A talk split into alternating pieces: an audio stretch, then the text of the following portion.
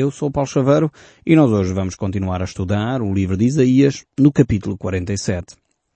Eu gostaria desde já começar a olhar para estes versos, pois eles são extremamente importantes e temos certamente muitos comentários a fazer acerca destes textos da Palavra de Deus. Diz então assim este capítulo 47 no verso 1. Desce e assenta-te no pó, ó Virgem filha da Babilônia. Assenta-te no chão, pois já não há trono ó filha dos caldeus, porque nunca mais te chamarás a mimosa e delicada. Toma a mó e moe a farinha. Tira o teu véu. Ergue a cauda das tuas vestes, desnuda as pernas e atravessa os rios. As tuas vergonhas serão descobertas e se verá o teu opróbrio. Tomareis vingança e não poupareis o homem algum. Quando o nosso Redentor, o Senhor dos Exércitos, é o seu nome, o Santo de Israel, assenta-te calada entre as nuvens, ou filhas dos caldeus, porque nunca mais será chamada Senhora dos Reinos. Muitos me agastei contra o meu povo, profanei a minha herança e os entreguei na tua mão, porém não usastes com eles da misericórdia, e até sobre os velhos fizestes muito pesado o seu jugo. Aqui temos agora uma profecia de, do profeta Isaías que se refere à queda da Babilônia. É interessante vermos estas profecias porque elas revelam aquilo que irá acontecer aproximadamente 200 anos mais tarde. E é fundamental percebermos que Deus está a revelar neste momento ao profeta Isaías aquilo que iria acontecer à grande Babilónia, ao grande império babilónico. E de facto foi assim que uh, a queda do império babilónico se deu. Foi um instante, foi uma coisa repentina. Um grande império que foi tomado rapidamente uh, pelos grandes imperadores que o sucederam, uh, o, os impérios medo-persas. E de facto a Babilónia foi um, um grande império que caiu em muito pouco tempo. E vemos como Deus, de alguma forma, já tinha dado ao profeta Isaías o alerta destas uh, situações. Por um lado, se temos uh, este império que serviu para disciplinar o povo de Israel, por outro lado, vemos também que Deus não permite que hum, as pessoas vivam, no fundo, uh, longe de Deus, fazendo o que lhe apetece sem que haja depois uma justiça. Então temos aqui Deus que envia o seu povo, Israel, para o cativeiro, como uma forma de disciplina, uh, e depois vemos também que esse povo de Israel deveria, na sua caminhada, fazer uma aprendizagem, tirar de alguma forma um, alguns ensinamentos para a sua vida. E no fundo aquilo que o, o Senhor fez com Israel não é muito diferente daquilo que nós, pais, fazemos com os nossos filhos quando eles se portam mal. Claro, nós não mandamos os nossos filhos para o cativeiro uh, da Babilónia, mas se calhar mandamos para o cativeiro do quarto, mandamos para o cativeiro privando-os de ver televisão, mandamos para o cativeiro privando-os de jogar uh, videogames ou outra coisa qualquer. No fundo, é uma atitude de pedagogia, uma atitude uh, educativa que nós temos para com os nossos filhos, punindo, castigando, colocando e privando para que os nossos filhos percebam, no fundo, os seus erros. Dessa forma Deus fez também com a nação de Israel. No fundo, Deus disse a Israel, agora vocês vão para o vosso quarto, estão de castigo, aprendam as lições. E quais são as preocupações de Deus? Nós temos sempre que, eh, quando comentamos estes textos, ter em mente o contexto imediato. E os versos que se seguem aos capítulos anteriores, o 46 e o 45, e um pouco mais para trás, temos a descrição daquilo que Deus iria fazer com a libertação da nação de Israel. Temos também ali a eh, descrição uh, da ação de Deus para com o povo, os objetivos pelos quais Deus conduziu o povo de Israel ao cativeiro. E tem a ver com a justiça. Não sei se perceberam uh, nos capítulos anteriores, nos programas anteriores, que Deus fala muito acerca da justiça. Ele é o Deus justo. E quando o povo de Israel se afasta desta justiça, quando deixamos de ser solidários com o próximo, quando procuramos mais os nossos interesses do que os interesses dos outros, quando nos tornamos egoístas, quando, como diz o povo, começamos a puxar a brasa à nossa sardinha, quando somos tão pretensiosos que achamos que já não necessitamos de Deus, de facto Deus aí intervém. Deus diz, ok, então vamos ver como é que tu vais te conduzir sem eu estar perto de ti. E Deus deixa cada um de nós fazer a nossa própria caminhada. E foi o que Deus fez com a nação de Israel. Deus enfim, simplesmente deixou Israel caminhar pelas suas próprias pernas. Eles pensavam que já eram orgulhosos, que já podiam, enfim, fazer as suas próprias decisões, que já não precisavam de Deus para nada, até já tinham criado os seus próprios ídolos, as suas próprias imagens, a quem veneravam e dobravam os seus joelhos, e então Deus disse, ok, façam então a vossa experiência e vejam o que é que isso dá. No fundo é como quando nós pais às vezes somos confrontados pelos nossos filhos uh, com atitudes que nós não aceitamos, com atitudes rebeldes, com atitudes de eles quererem fazer uh, a sua própria vontade. Algumas vezes, se calhar nós, de uma forma pedagógica, procuramos dizer ao nosso filho, ah é, então queres viver dessa forma? Então muito bem. Faz. Queres sair de casa? Se calhar uma criança com 4 ou 5 anos que diz, ah pai, vou-me embora de casa. Então, se calhar a melhor atitude que nós temos para fazer é dizer, então vai.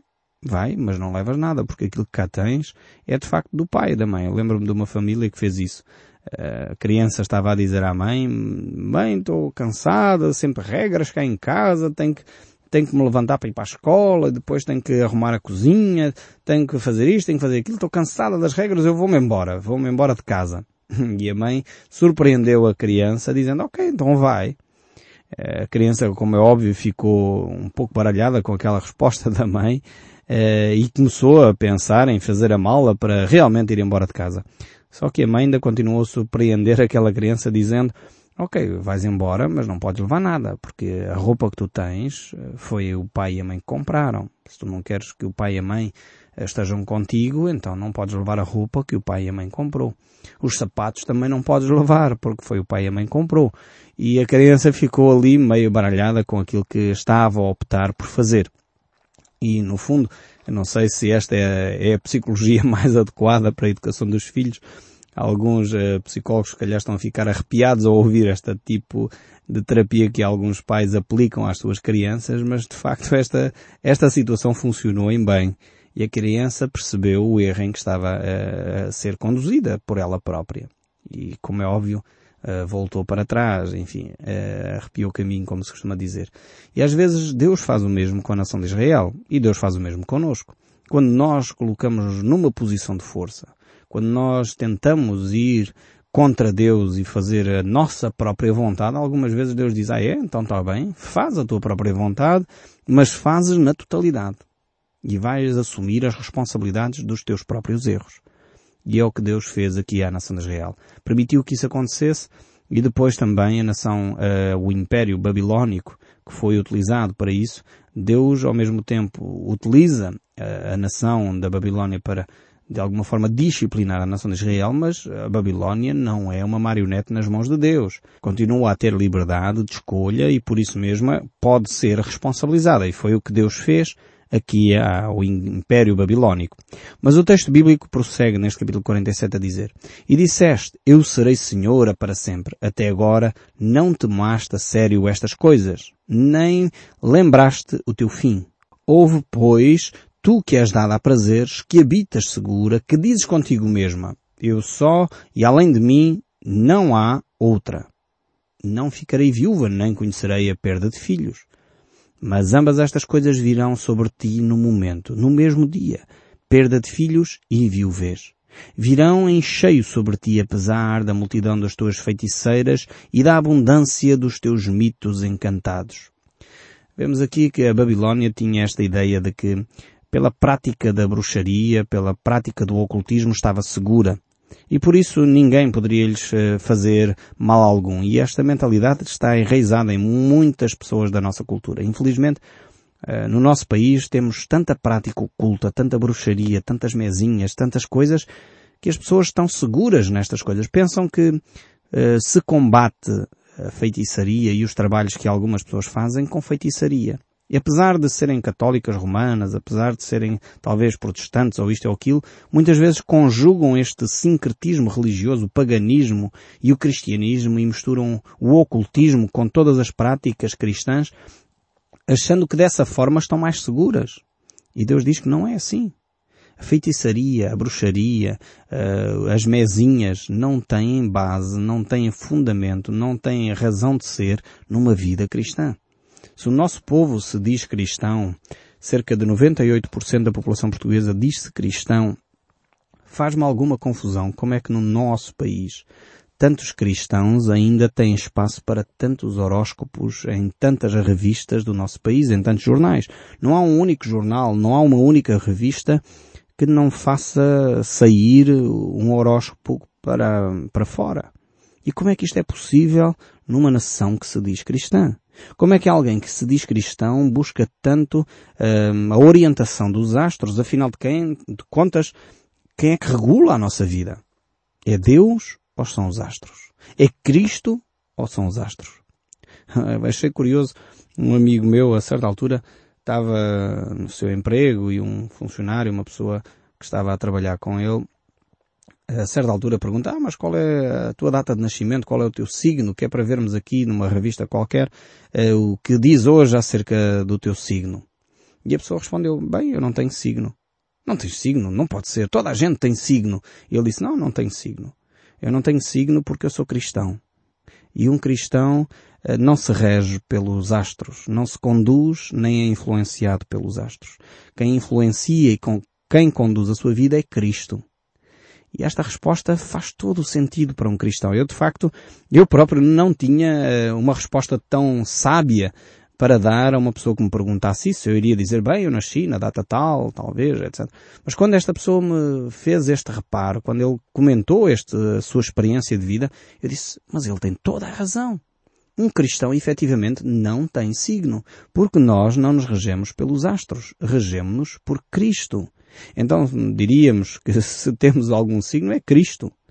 Porque é Ele que conduz, influencia, orienta, dirige a nossa vida. Então, nós cristãos temos que tomar posição firme, acabar com essa brincadeira ou com essa seriedade de buscar no ocultismo respostas para a nossa vida. Temos de acabar com esse sincretismo religioso, com esse ocultismo que se mistura com o cristianismo e que tem prejudicado tanto a nossa nação. É incrível como tanta gente se diz cristão no nosso país e depois, na hora da verdade, levanta uma velinha, eh, uma entidade qualquer, faz um trabalho, lança um sal, eh, faz uma bruxaria aqui ou ali, consulta não sei quem, leva uma fotografia para não sei o quê. Temos de acabar com este tipo de práticas que são contrárias à vontade de Deus. A Bíblia é clara. Ou nós somos cristãos ou não somos. E eu creio estar a falar para uma população maioritariamente cristã. Talvez tu ainda não tens uma decisão. Talvez tu ainda não te decidiste por seguir a Cristo. Então talvez é uma boa altura de pensar nisso e começares a tomar medidas concretas para acabar com determinadas práticas que só te vão enredar mais e mais. Aqui o povo da Babilônia estava seguro porque pensava que tinha os seus feitiços em dia tinha pago, e infelizmente estas coisas muitas vezes depois são pagas a peso de ouro. Conheci uma, uma senhora que estava tão enredada eh, financeiramente com bruxaria que ela gastou milhares de euros nestas coisas. Porque queria resolver um problema amoroso, porque queria ser mais uh, bem sucedida no trabalho, porque queria e consultava este, este astrólogo, consultava aquele médio, consultava isto e aquilo nós ou somos cristãos e optamos por viver um cristianismo onde a feitiçaria, os encantamentos não têm lugar, ou de facto nós vivemos enredados com estas coisas e de facto não vamos prosperar na nossa vida. Porque é Satanás quem conduz dessa forma. Deus pede para nós abandonarmos. E é isso que ele está a dizer aqui à Babilónia. Vocês não vale a pena terem essas práticas porque não é isso que vos vai salvar. O orgulho conduz à queda. E é isso que Deus está aqui a dizer ao povo da Babilónia. O verso 10 prossegue. Porque confiaste na tua maldade e disseste, não há quem me veja. A tua sabedoria e a tua ciência isto te fez desviar e disseste contigo mesmo, eu sou e além de mim não há outra, pelo que sobre ti sobrevirá o mal, que por encantamento não saberás conjurar. Tal calamidade cairá sobre ti, da qual por expiação não te poderás livrar, porque sobre ti de repente virá tamanha desolação, como não imaginavas. Muitas vezes as pessoas sentem-se seguras, mesmo debaixo desses feitiços, acham que eles podem controlar todas as coisas. E por isso podem fazer mal e bem a todas as pessoas. E Deus diz, eu sou maior que tudo isso. E então esta é a grande segurança que nós temos em Deus. Infelizmente as pessoas gostam de mexer com estes poderes. Infelizmente as pessoas procuram uh, trabalhar com estas entidades uh, maléficas, estas entidades que produzem mal à sua volta. Mas Deus diz, quando nós estamos envolvidos com Deus, estamos muito mais seguros. Nada nos pode alcançar. A palavra de Deus e o apóstolo Paulo nos diz em Romanos que quando nós estamos na mão de Deus, quando estamos alicerçados no amor de Deus, então de facto nada nos poderá separar do amor de Cristo Jesus. Nem as potestades, nem os principados. E este texto, quando fala em potestades e principados, está a falar de seres sobrenaturais do mal. Está a falar de demónios, está a falar da ação de Satanás sobre a nossa vida e o texto bíblico diz em Romanos, capítulo 8, que nada nos pode separar do amor que está em Cristo Jesus.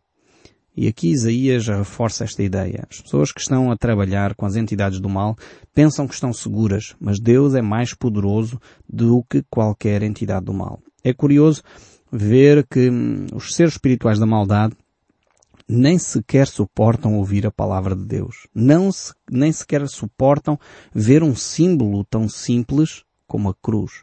Uma cruz feita de madeira, uma cruz feita de qualquer outro material, os seres espirituais da maldade não toleram, não suportam conviver com a luz. Não suportam conviver com Cristo e com as suas verdades. É por isso que eh, quando há libertação, ela é feita em nome de Jesus Cristo.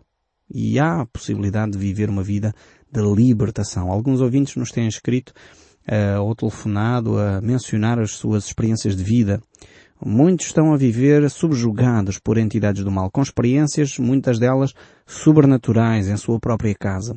Eu tenho tentado ajudar essas pessoas e aproveito o programa para dizer orem em nome de Jesus, dizendo em nome de Jesus eu declaro libertação sobre a minha casa. Eu declaro libertação sobre a minha família. Eu declaro libertação sobre a minha vida em nome de Jesus. E faça essa oração com fé e verá que essas entidades espirituais não terão poder nem autoridade sobre a sua vida.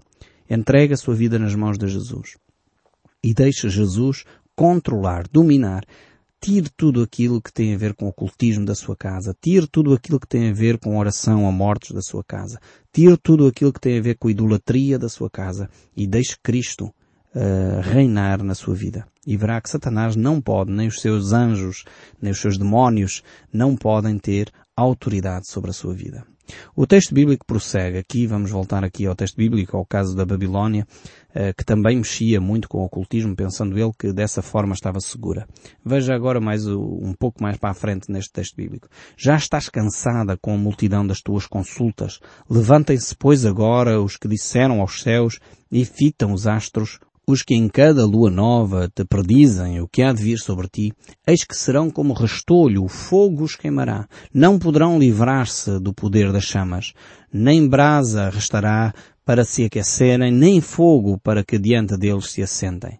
Assim serão para castigo aqueles com que te fadigastes, aqueles com que negociastes desde a tua mocidade. Dispersar-se-ão, cambaleantes, cada qual pelo seu caminho, ninguém te salvará. Vemos aqui como o povo de Israel é desafiado a perceber que o consultar os horóscopos, os astros, não vão resultar em absolutamente nada.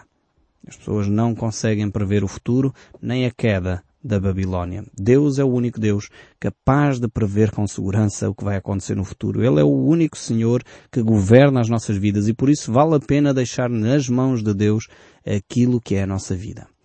Então chegamos ao capítulo 48 deste livro de Isaías e o verso 1 ainda prossegue. Ouve isto, ó casa de Jacó, que vos chameis de nome de Israel, e saíste da linhagem de Judá, que jurais pelo nome do Senhor e confessais o Deus de Israel, mas não em verdade, nem em justiça. Da santa cidade tomam o nome e se fizeram sobre Deus de Israel, cujo nome é Senhor dos Exércitos. As primeiras coisas desde a antiguidade as anunciei. Sim, Pronunciei-as a minha boca e eu as fiz ouvir. De repente agi e elas se cumprirão, porque eu sabia que eras obstinada e a tua cerviz é um tendão de ferro e tendes a testa de bronze, por isso te anunciei desde aquele tempo e tu dei a conhecer antes que conhecesses para que te dissesses, o meu ídolo fez estas coisas, ou a minha imagem de escultura ou fundição ordenaram, já os tens ouvidos, olha para tudo isso, porventura não admites.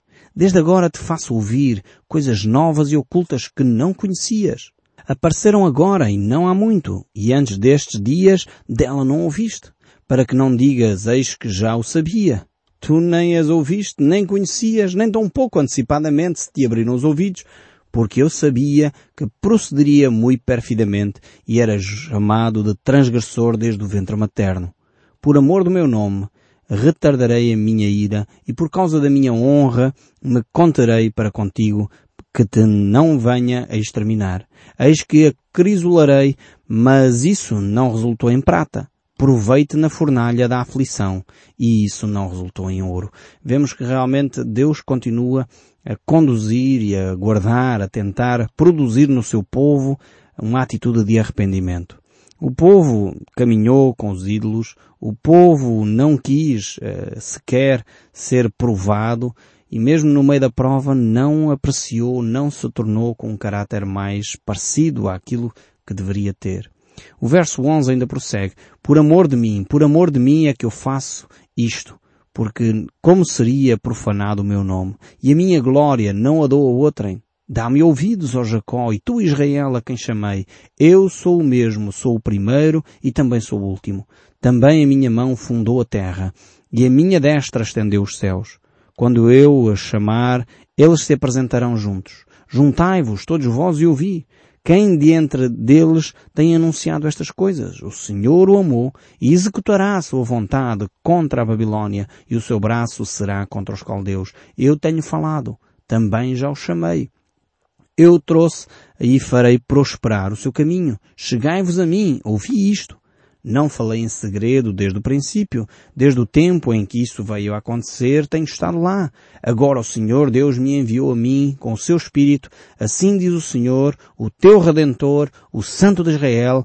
Eu sou o Senhor, o teu Deus, que te ensino o que te é útil e te guia pelo caminho em que deves andar. Temos este amor e este cuidado de Deus para conosco. É o mesmo cuidado que Deus exerce a cada um de nós, a cada dia na nossa vida. Nós hoje vamos ficar por aqui e eu espero sinceramente que o som deste livro continue a falar consigo, mesmo depois de desligar o seu rádio. Que Deus o abençoe ricamente e até ao próximo programa.